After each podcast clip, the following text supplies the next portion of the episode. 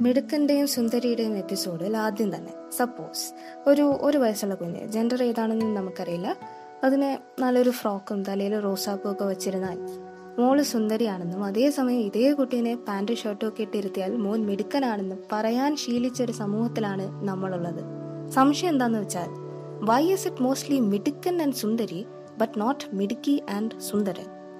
പെണ്ണിന്റെ സൗന്ദര്യത്തെയും ആണിന്റെ മിടുക്കിനെയും വല്ലാതെ ഓവർ റേറ്റ് ചെയ്തിരുന്ന ഒരു കാലഘട്ടത്തിലൂടെ നമ്മൾ കടന്നു വന്നിട്ടുണ്ട്.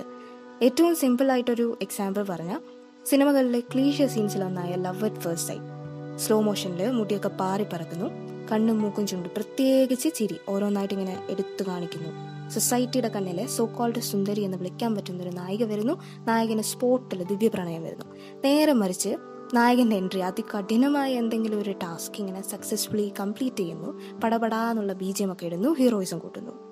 സൊസൈറ്റിയെ ഫുള്ള് മിസ്ഗൈഡ് ചെയ്യുന്ന തരത്തിലുള്ള സീൻസും ഡയലോഗും ഒക്കെ മിക്ക സിനിമകളിലും കോമൺ ആയി കണ്ടിരുന്ന ഒരു കാലമുണ്ടായിരുന്നു സ്ട്രോങ് ആയിട്ട് മെസ്സേജ് കൺവേ ചെയ്യാൻ ഏറ്റവും സിമ്പിൾ ആയിട്ടുള്ള ഒരു മീഡിയം അത് സിനിമയാണ് അപ്പോൾ മാറി ചിന്തിക്കാൻ പ്രേരിപ്പിക്കുന്ന സിനിമകളും അതിനെ അതിലേറെ സ്ട്രോങ് ആയിട്ട് അനലൈസ് ചെയ്ത്. ജനങ്ങളിലേക്ക് എത്തിക്കുന്ന സോഷ്യൽ മീഡിയ ഇൻഫ്ലുവൻസേഴ്സ് ഒക്കെ ഇന്ന് നമുക്കിടയിലുണ്ട്. നായകന്റെ ഫിസിക്കൽ പവർ കാണിക്കാൻ വേണ്ടി എട്ട് പേരെ ഒരിടിക്ക് നിലത്തിരുന്ന നായകനും ഒരു ചെറിയ അടിയിൽ തന്നെ ബോധം പോയി നായിക. ഇത്തരത്തിലുള്ള സീൻസിൽ നിന്നൊക്കെ മാറി വിശ്വസിക്കാൻ പറ്റുന്ന റിയലിസ്റ്റിക് ആയിട്ടുള്ള സീനുകളും ബുദ്ധി പ്രയോഗിക്കുന്ന ആളുകൾ ഇതൊക്കെ ആളുകൾ ഇഷ്ടപ്പെട്ട് തുടങ്ങിയിരിക്കുന്നു. അവരെ കാണാൻ ആഗ്രഹിക്കുന്നു. അത്തരത്തിലുള്ളൊരു കാലത്ത് നമ്മൾ എത്തിയിരിക്കുന്നു പൊട്ടത്തരം മണ്ടത്തരം ഓവർ കുട്ടിത്തം ഇതൊക്കെ ദയവ് ചെയ്ത് സ്ത്രീയുടെ ക്യൂട്ട്നെസ് ആയിട്ട് കാണാതിരിക്കുക. പ്രശ്നം പറ്റിയത് എവിടെയാണെന്ന് വെച്ചാൽ മിടുക്ക് സൗന്ദര്യം എന്നിങ്ങനെ തീർത്തും ഡിഫറെന്റ് ആയിട്ടുള്ള രണ്ട് കാര്യങ്ങളെ ആരോ എന്നോ കൊണ്ടുപോയി ജെൻഡറായിട്ട് കൂട്ടി യോജിച്ചു വെച്ചു. അതിങ്ങനെ വളർന്നു സ്ട്രോങ് ആയി കൈമാറി വന്നു.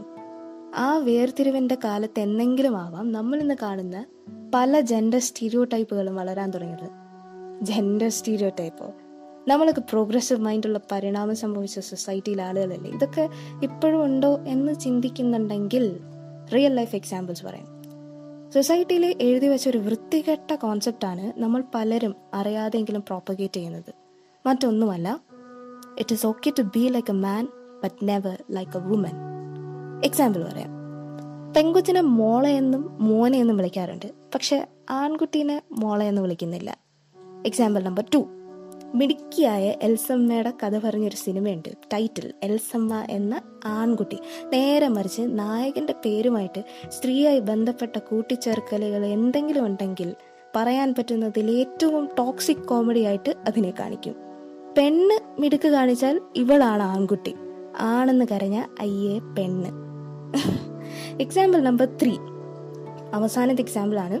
കോസ്റ്റ്യൂം എന്ന ഫാക്ടറിനെ നോക്കാം. കോളേജിലൊക്കെ ട്രെൻഡായ ഒരു സംഭവമാണ്. പെൺകുട്ടികൾ ലുങ്കി എടുത്ത് ഡാൻസ് ചെയ്യുന്നത്. അങ്ങനെ ഒരു ആക്ട് വരുമ്പോൾ അത് പൊളി. ചട്ടയും മുണ്ടും എടുത്ത് മോഡിഫിക്കേഷൻസ് ഒക്കെ വരുത്തി ആൺകുട്ടികൾ ചെയ്യുന്നത് കോമഡി ഇതിന്റെയൊക്കെ ഉത്തരവാദിത്വം നമുക്ക് തന്നെയാണ്. പെൺകുട്ടികൾ ഷർട്ടും പാന്റും ഒക്കെ ഇടുന്നത് നോർമലൈസ് ചെയ്യപ്പെട്ടിരിക്കുന്നു. യൂണിസെക്സ് ആയിട്ടുള്ളൊരു ഔട്ട്ഫിറ്റ് ആയിട്ട് അത് മാറിക്കഴിഞ്ഞു. നേരെ മറിച്ച് നല്ല ചുരിദാറും സ്കേർട്ടും ഒക്കെ കാഷ്വൽ വെയർ ആയിട്ട് നമ്മുടെ പുരുഷന്മാർ ട്രെൻഡി ആയിട്ട് നടക്കുന്നത് കണ്ടാൽ നിങ്ങൾക്ക് വിയേർഡായിട്ട് തോന്നുന്നുണ്ടെങ്കിൽ അവിടെയാണ് പ്രശ്നം. ഫാഷൻ ഇൻഡസ്ട്രിക്കും ഒക്കെ അപ്പുറം കോമൺ മാന്റെ ഇടയിൽ സൽവാറും ലിപ്സ്റ്റിക്കും നെയിൽ പോളിഷും ഒക്കെ നോർമലൈസ് ചെയ്യാതിരിക്കുന്ന കാലം അത്രയും അറിഞ്ഞോ അറിയാതെയോ നമ്മളൊക്കെ ഫോളോ ചെയ്യുന്നത് ഞാൻ നേരത്തെ പറഞ്ഞ കാര്യമാണ്. പെണ്ണിനെ പോലെ ആകരുത്.